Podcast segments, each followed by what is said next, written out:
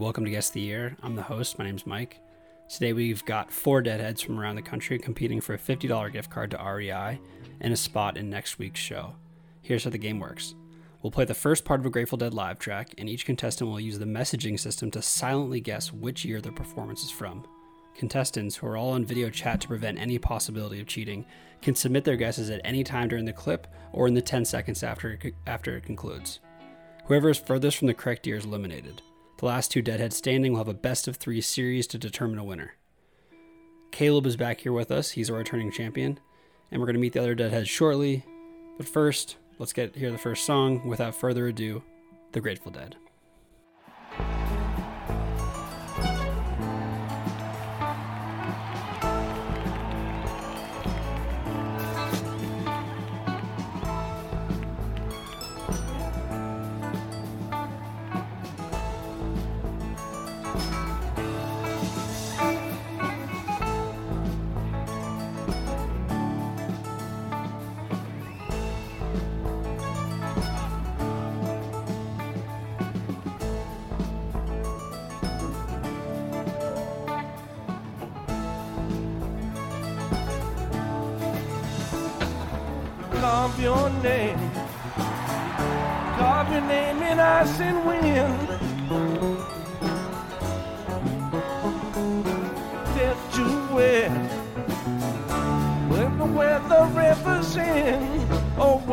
River starts.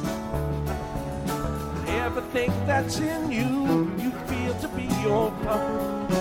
Never give your love, my friend. Aren't you a foolish heart? Aren't you a foolish heart?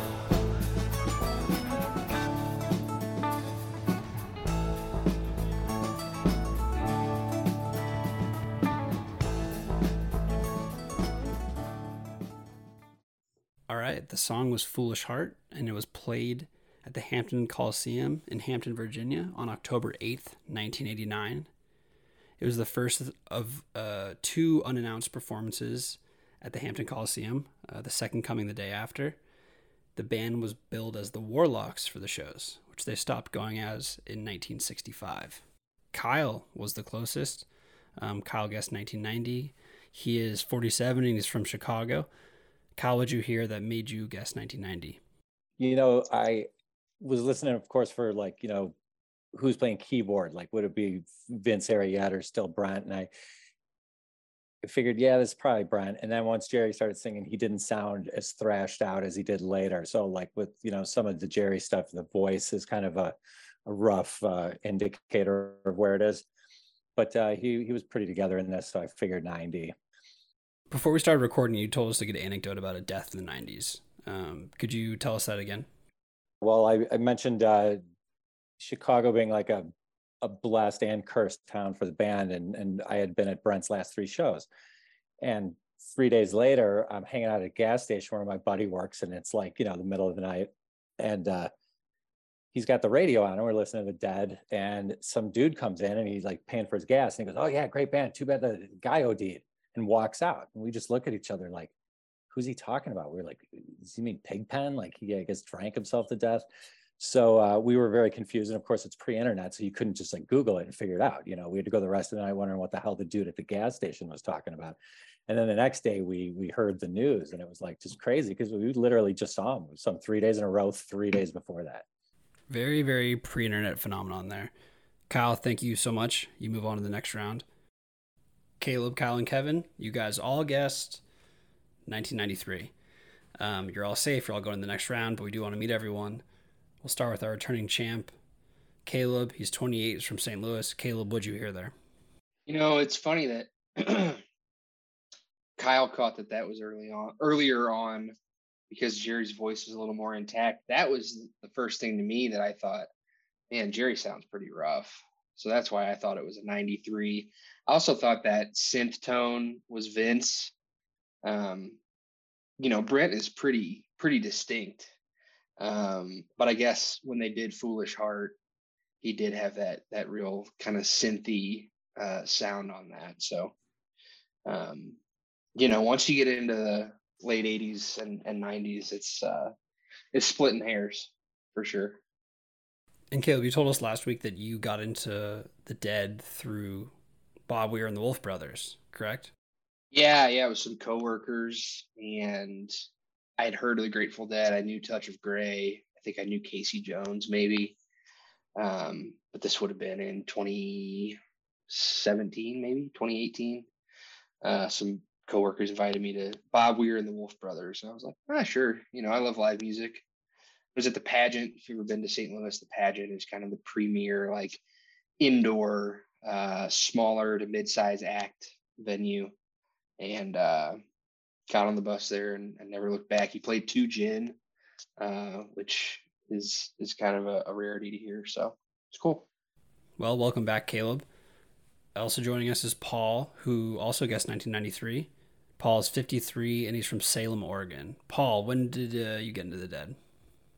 Well, I, I saw my first show in uh, 1988 at Long Beach Arena and uh, just going to a rock concert, just thinking it was going to be, I was into Pink Floyd, Led Zeppelin, all the, some, some hardcore punk type stuff, but all my friends just loved the Dead. So I tagged along and and it was awesome. I saw about 45 shows then until uh, 94. Wow, 45 shows. Um, so you must have really just like kind of turned it into a lifestyle during the summers at least. Oh, right after that first show, that was my lifestyle. it's awesome. How did you like manage to scrape by when you were on the road during that time? Well, I usually I, I never went on a full tour, but I would see like three to five shows at a time. So I always had part time jobs, full time jobs, took some classes in college. So I just incorporated that into my lifestyle at the time. And no uh, Ticketmaster fees back then, which helps. No, that's that's true. I did like the uh, Grateful Dead ticket sales. It was always awesome getting those messages and then sharing the news with your friends because, of course, back then you'd have to pay long distance fees. So you had to be a detailed note taker when they were listing the tours. Love that. Um, Kevin, you also guessed 1993. You're also safe. You're going to the next round. Uh, Kevin is a 48 year old from Williamsburg. Kevin, how'd you get into the dead? Yeah, first of all, my apologies. I got the Hampton show wrong. I should be embarrassed. It's 20 minutes from me. Uh, I got into the dead around 83. And so my older brothers were one guy was a Zeppelin guy, one guy was, was a Doors guy, and I was always more heavier, like Sabbath and that sort of thing. But I remember going to a flea market when they used to have those, and I saw a Dead shirt, and I thought, wow, that's really cool. So I got the shirt, and then I went to the ticket booth. Matter of fact, I still have the record. I, I, I brought props if that's okay, and I bought I bought this exact one, and I threw it on my turntable, and I was like, whoa. And uh, after that, to use Caleb's turn, I got on the bus and uh, and you know it's no one, my buddies, no real deadheads around me. Um, but the interesting thing about the dead is over the years, my love for them has gotten deeper. It hasn't gotten boring. It's gotten deeper, and there's always new threads and rabbit holes to go down. So um, when I heard about this show, I was super excited, Mike. So thank you for having me and putting this together. Amazing. Uh, so glad you're here, Kevin. Thanks so much. All right, everyone's still in the game. Let's play song number two.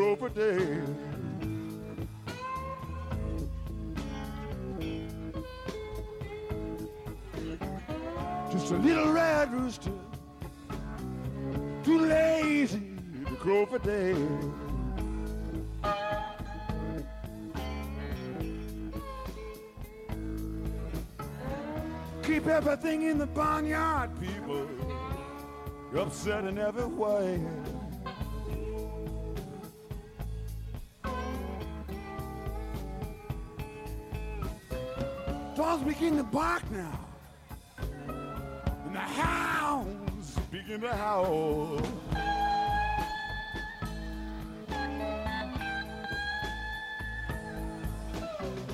Dogs begin to bark now. And the hounds begin to howl.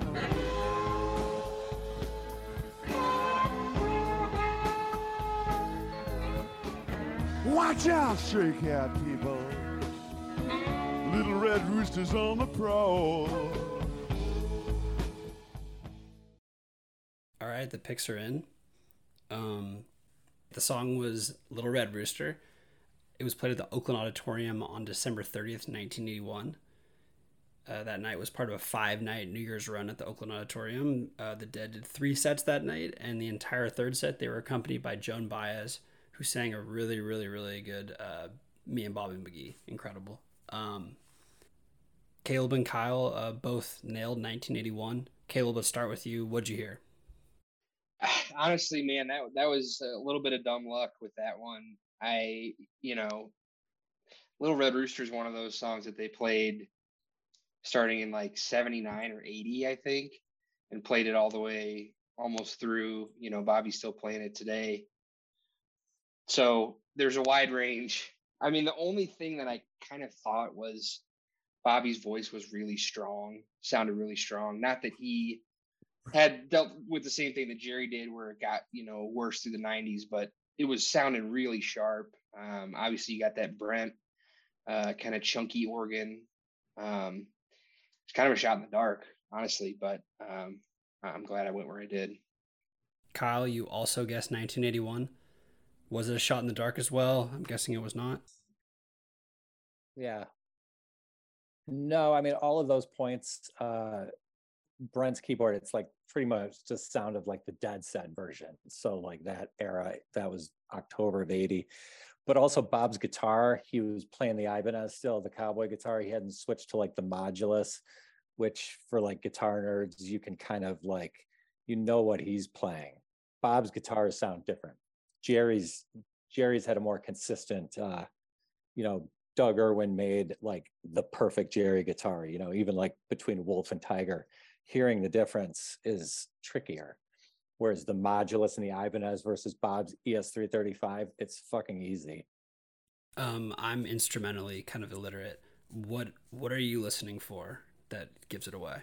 Just the sound of the guitar. Um, so like in the late 80s, we played a modulus. It was it was known for having a graphite neck, but it was very like electra electronic-y. Like, you know, if you listen to those late 80s shows, his his chords like ring out in a certain way. Uh, it's a unique sound. If you listen to that compared to the to the cowboy guitar, the Ibanez, it just sounds different. If you did like a split screen, you know, you would be like, yeah, those totally sound different. And then the the hollow body, the 335 that he played prior to that, that sounds different as well. Thanks, Kyle, for explaining all that. That's amazing. Um, Paul, you guessed 1983. You are safe. Kevin, I'm so sorry to say you were eliminated with your guess of 1977. Uh, what threw you for a loop there? Well, I wanted to take it back the second I typed it because then I heard the keys come in and knew that wasn't Keith, but I was committed at that point. Um, I was struggling with it because that's to Caleb's point. It's one of those songs they've been playing forever. Um, and you know, you try to listen. Okay, is it one drummer? Is it two drummers? What I what I settled on was just the sound of the production. And like I said, as soon as I heard it, that I heard the keys, I knew I wasn't in the 70s anymore. My only hope was somebody was a little further off. But well done, boys. Well, Kevin, thank you so much for playing. Really, really appreciate it.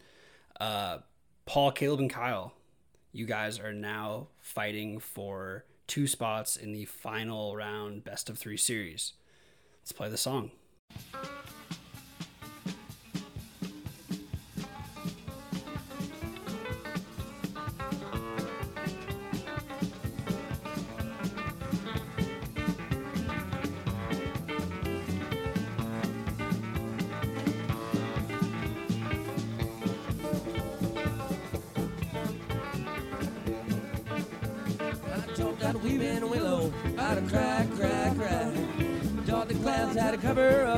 Clear blue sky. She's a crab that woman, flood you big river. I'm gonna sit right here until I die. Well, I met her accidentally in St. Paul, Minnesota. Tore me up every time I heard her drawl, that southern drawl. When I heard my dream went back downstream, cavorting down the port. So I followed you, Big River, when you called. Don't that weaving willow had a cry, cry, cry. Don't the clouds had a cover of a clear blue sky. Please cry for that woman. You're gonna flood you, Big River. I'm gonna sit right here until I die.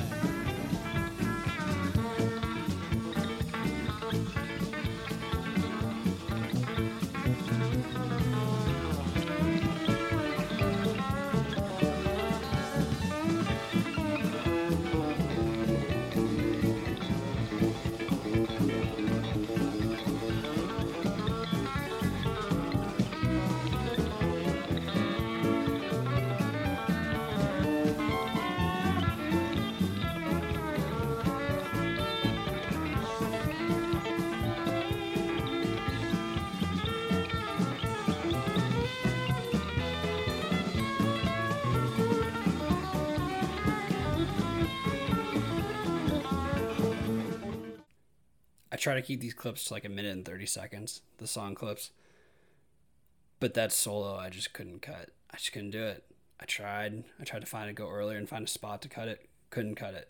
It was just too amazing. And I'm also like, hey, I run this show. You know, I could, I could make it a little longer. No one's gonna, you know, come through the doors and arrest me. So there you have it. Okay, um, it was Big River, uh, at the Warfield in San Francisco on March 31st, 1983 it was a Johnny Cash cover. It is a Johnny Cash cover. Uh, it first appeared in the Dead repertoire on New Year's Eve 1971. And for reference, the big river of mention is the Mississippi River, which is indeed a fairly large river. Paul, you were closest. You guessed 1985. What'd you hear? Well, Jerry's voice was getting pretty rough, and I think uh, '85 was kind of the the peak year for uh, Jerry's rough vocals but also that ripping guitar. I think we all know 85 was pretty awesome for uh in general for playing um musicianship. I think everything was awesome except for Jerry's voice and that's definitely what I noticed. Yeah, um do you shy away from the 80s because of Jerry's voice?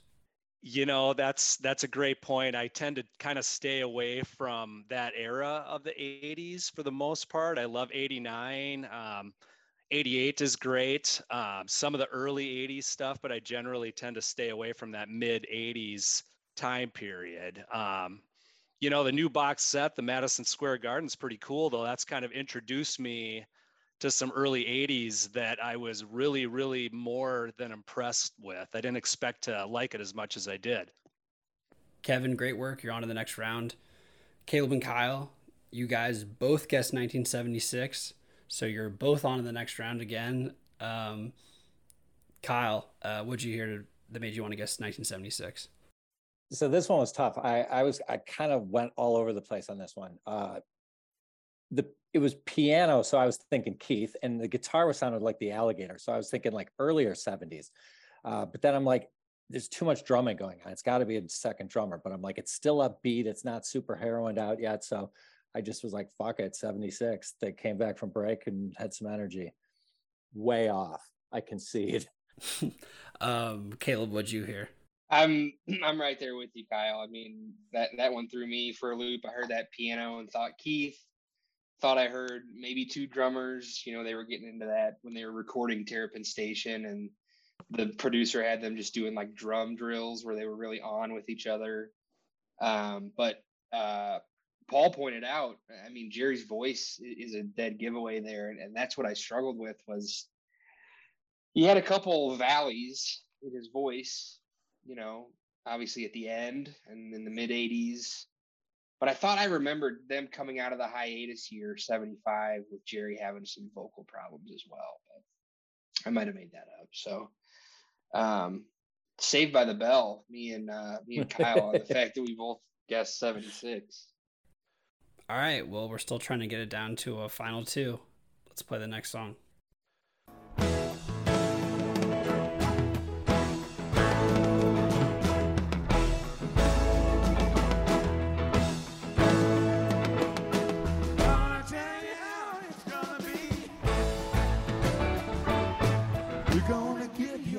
to me.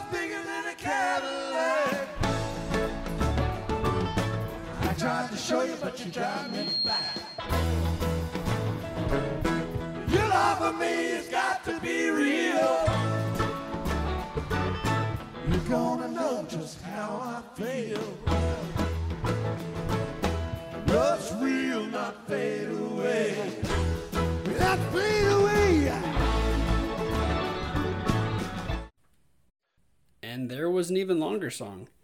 Um, I must have been getting loose when I edited these things. Um, Not Fade Away, Boston Garden. It was September 25th, 1991. It was part of Dick's Pick 17. The show started with a help Slipknot Franklin's Tower, and also actually had one of my favorite combinations in the second set a nice Throwing Stones into Not Fade Away. The encore was Quinn the Eskimo. Kyle and Caleb, you both got it right. 1991. We'll start with Caleb. How did you diagnose that? couple things. Um, you've got that big, big clanging piano keys right along with the synth, kind of trading solos back and forth. So that that tells me Bruce Hornsby and uh, Vince Welnick right away. And then in in the chorus, obviously the, the group vocals, you don't get that Brent uh, ever so specific vocal quality.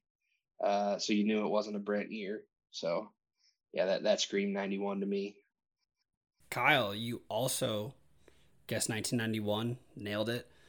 Walk us through how you figured that one out. uh the, identifying the dueling keyboards you know vince had that like I, I call it the like weird carnival whatever keyboard organ sound he used and bruce as well and i knew that narrowed it down to you know 91 pretty much being right in the middle of that possibility range.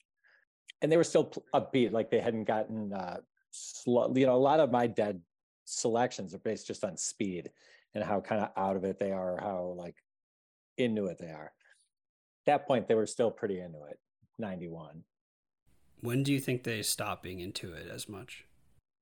i mean jerry whenever he relapsed was a, a part of it but then i think uh, bruce leaving you know i think bruce was a good like uh, buffer. Vince wasn't like the best pick in the world. I mean they had some really serious keyboard players preceding vince. It's not his fault. But you know brent and keith are really hard you know people to walk uh, behind you know. They set a very high bar for him. But i think bruce diffused the energy. They liked him being around. Like he was a fun uh, person to have in the mix. Has anyone ever met a Vince truther?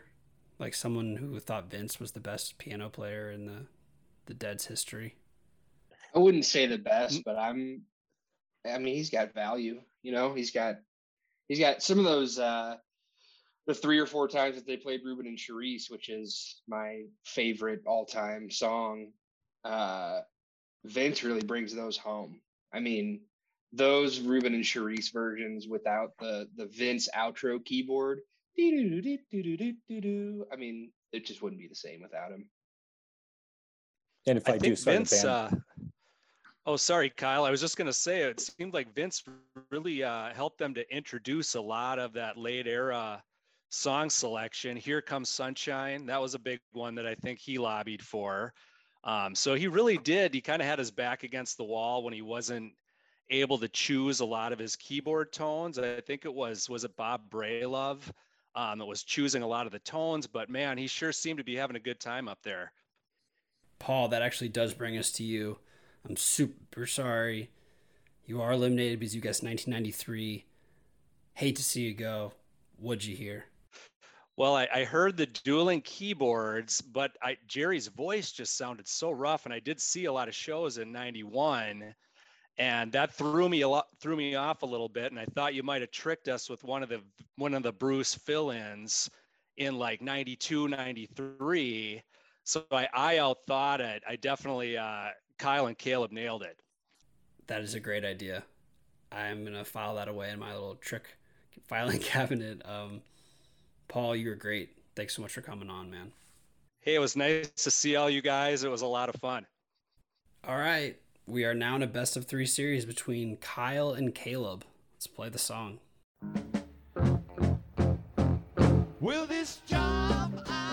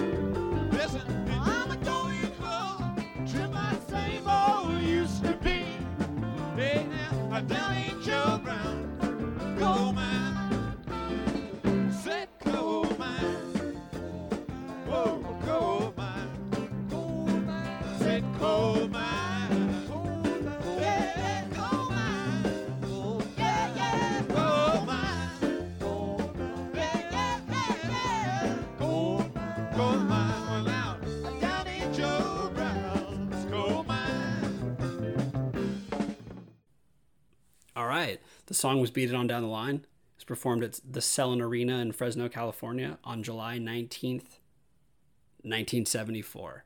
Um, it was a Wall of Sound show. Started out with a 10 minute Keith heavy jam. It also features featured a standalone Scarlet Begonias and a 30 minute playing in the band. Caleb and Kyle, you guys both guessed 1973. Kyle, we'll start with you. What'd you think? I think that for a dude who just started listening to the Dead with Wolf Brothers, you're really fucking good, dude. Because like I just got to see him in the '80s. Like I have no excuse to suck at this game. But you, on the other hand, I'm very impressed. Thank you. I listened to little else. so my my thought was just you know single drummer. Uh, it wasn't 72 because we probably would have had some pig pen on it, so that narrowed it down to three or four. And I thought you know four might four such an obvious pick sometimes for for the dead. It's like their banner year. So I thought you might have just thrown a, a slight curveball with a 73, the oft overlooked 73. All right. Well, it's still 0 0 in the series. Let's play the next song.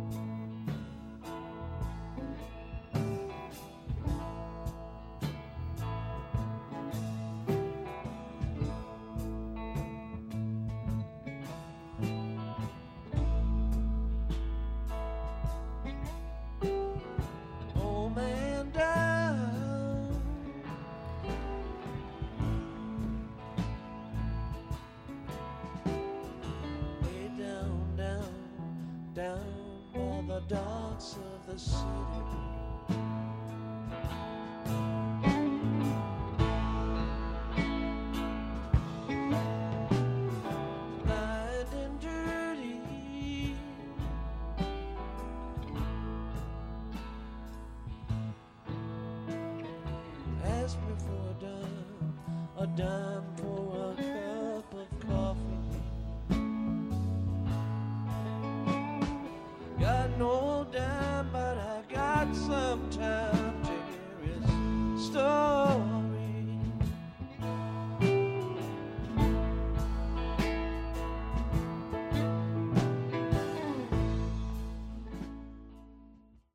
Right, the picks are in.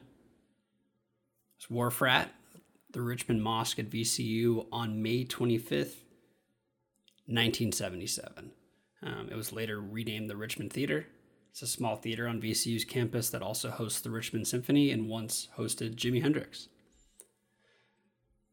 Caleb, you were closer. You guessed 1978.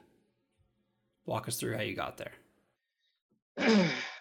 my favorite wharf rat, and in my opinion, the best, uh, 7878 at Red Rocks. And this one sounded very similar to that one. You got that big, big Phil bass bombs going on.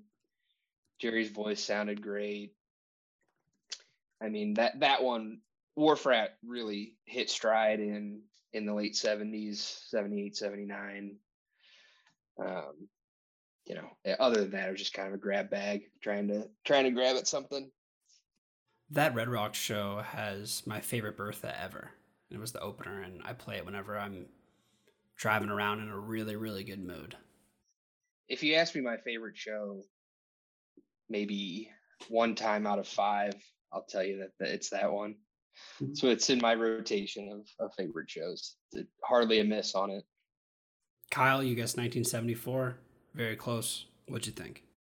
Well, I, I was listening for double drummers and I just wasn't hearing a second drummer. I was like, there were some points where the speeds kind of jumped a little bit, so I wasn't sure what was going on there. And then Jerry just played a particularly inspired riff at the beginning, very creative and just like he fucking nails. I, I don't know if I'm supposed to swear on this. I apologize. Oh, yeah. Uh, yeah. Fire away, of course. you know, the dead podcasts have certain standards. He just played it. It was so inspired, and like the more inspired, the sort of earlier I think it is. Um, even though like '77 and stuff has that like legendary uh, reputation, I think they really like peaked in a lot of ways in '74 because they were playing nonstop for like a decade at that point.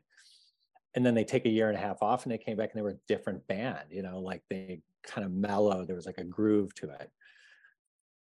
All right. Caleb is up 1 0 in the series. If he wins this, then he retains his title. Let's hear the song.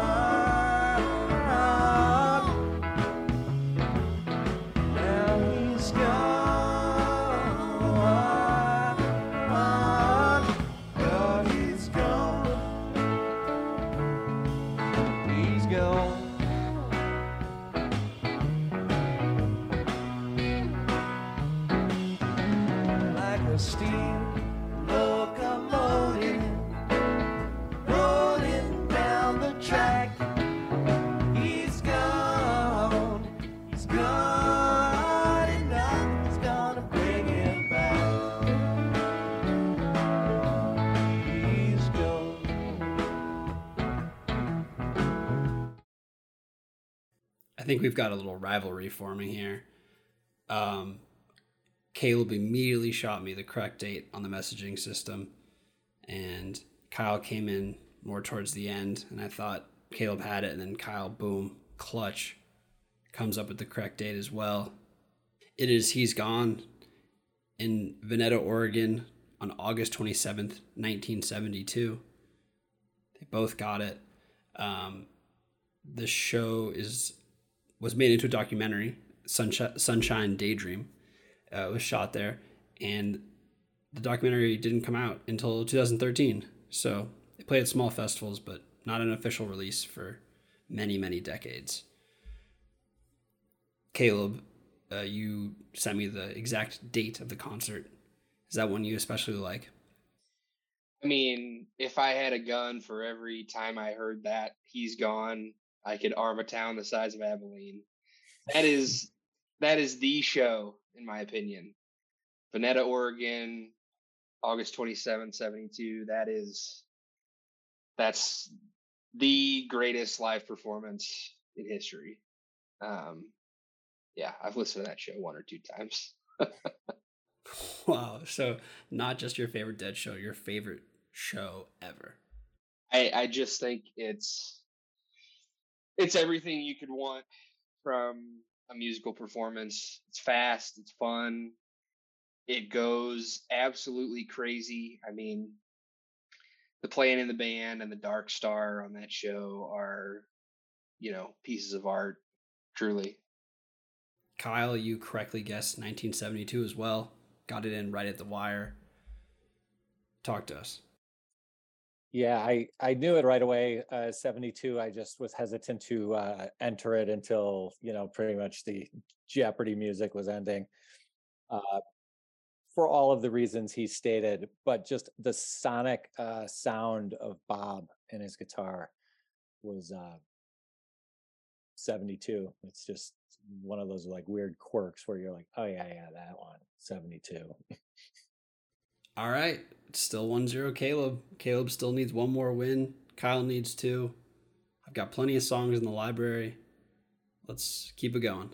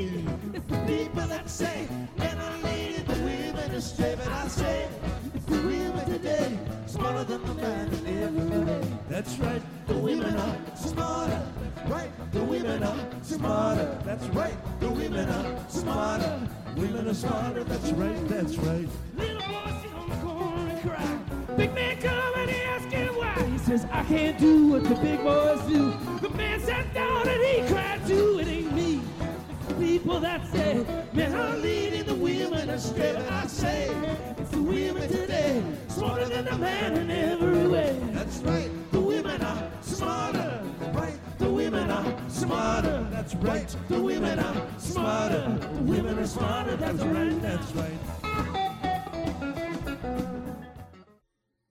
All right, their picks are in.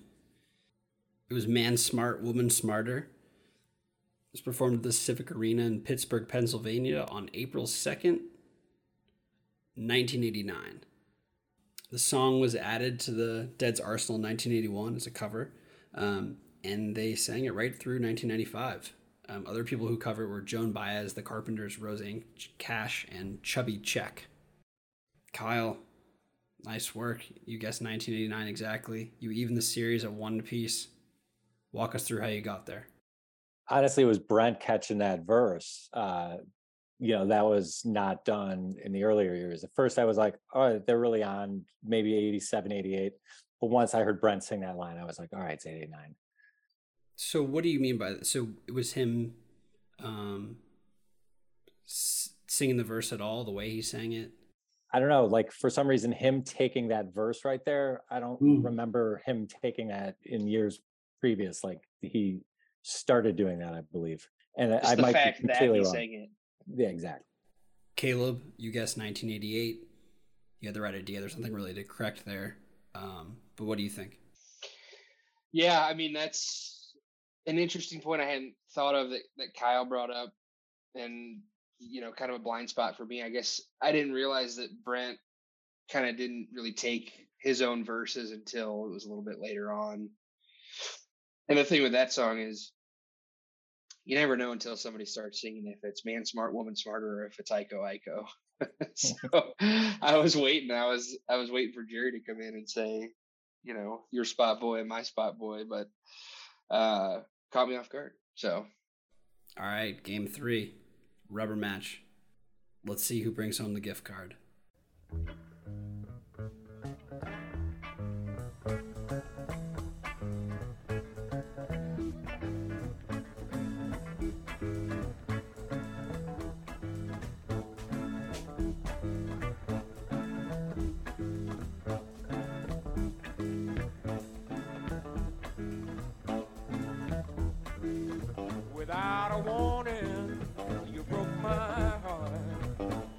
It, baby, torn it apart.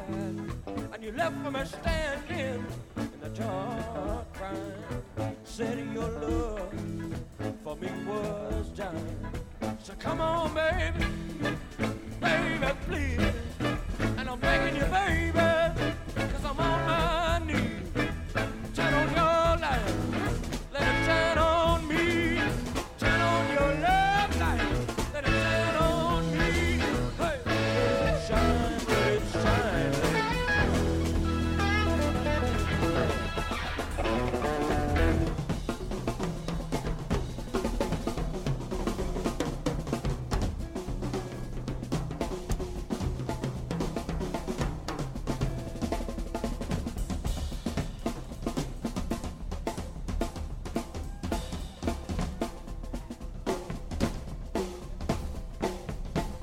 Little lonely in the middle of the night, and I need you, baby, to make things alright.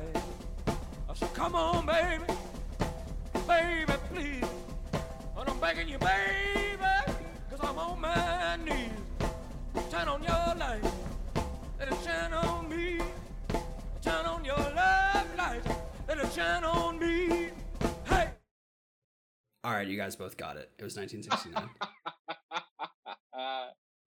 Your Love Light, Fillmore West, February 28th, 1969. Um, the show is featured in the Fillmore West 1969 complete recordings. Had a really great uh, Dark Star, St. Stephen, William Tell to the 11. Uh, Caleb, we'll start with you. How did you get there? Um, there was a couple moments of of pretty lively pigpen organ.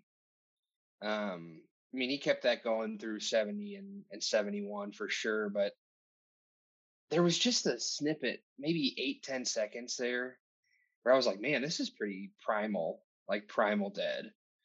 Um, so I was gonna say seventy, but I went sixty nine because I also thought it sounded like the one on um, Live Dead, the uh, the Live Dead double LP, the one with the red cover, um, and that one's from '69, I believe.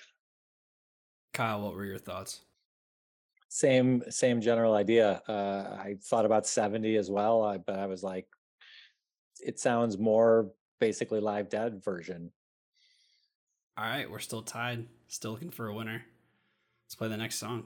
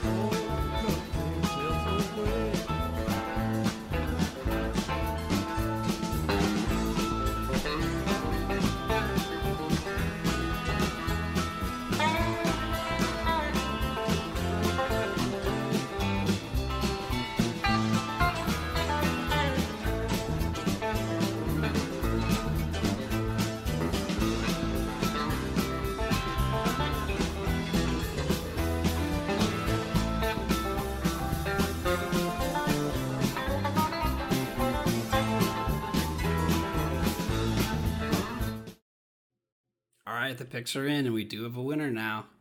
Um, but first, the song's Jack-A-Roe. Um, it was performed in Hartford, Connecticut on March 19th. 1990. Jack-A-Roe is considered the world's oldest song about cross dressing. Uh, the original version could be traced back to 1800s England. The Dead changed up the lyrics, but the song is still about cross dressing. Um, this was a huge battle, and there are no losers here. But I will say, Kyle, you guessed 1989 and you were closer. You are our new No shit. champion. Congratulations. Walk us through what you heard. Uh, it was the combination of Brent's keyboards and, and Bob's guitar. It just screamed that era 89, 90. They're they're pretty much overlapping and sort of sonic. Uh, so I knew it was one or the other, and I figured you already did an 89 and you might try to throw us by doing another 89 by uh, forcing us to overthink. Well, congratulations, man. That was truly, truly impressive. Caleb, a valiant effort, a valiant title defense. How do you feel about your time as King of Guest of the Year? And also, how do you feel about this song in particular? Uh, it's funny. Jack-A-Roe is a song that I didn't really care for when I first got into the Dead, and and my buddy Steve, who has kind of been my my guide through the world of the Grateful Dead, just told me straight up, "You're an idiot. You're a moron." and he's so right. I mean, uh, you know, it took it took a couple years, but definitely hearing some of these versions, he was right. But um, yeah, pleased to be part of the show. Uh, it will not be my last time. I'll be back. Believe that for sure at some point. But Tournament Ah. of champions, you know. tournament of champions. That's right. Uh, but but Kyle was exactly right. I had 1990 typed into the chat box too, and I thought, you know what? I think this sounds a little bit earlier. I went 88, but if I if I won last week on an old traditional Peggy-O, it's only fitting that I that I am taken out this week with an old traditional as well. What a lovely button. Um, all right, for everyone listening at home, subscribe to Guest the Year on Apple Podcasts and Spotify. Um, for show updates, follow us on at Guest the Year on I'm sorry at Guest the Year Show on Instagram. And if you want to be a contestant on the show, sponsor the show, or make comments, ask questions, email us at guesttheyearshow at gmail.com. Um, thanks so much for listening. For the fun facts about the show, I relied heavily on dead.net and Grateful Dead of the Day uh, and their commenters. Uh, so thank you to them. And thank you to the amazing tapers whose recordings made the show possible. Congratulations to our new champion, Kyle. And to our other contestants, thanks for playing. And remember, it's all one song, anyways. Good night. Good night. And I bid you good night. Good night. Good night.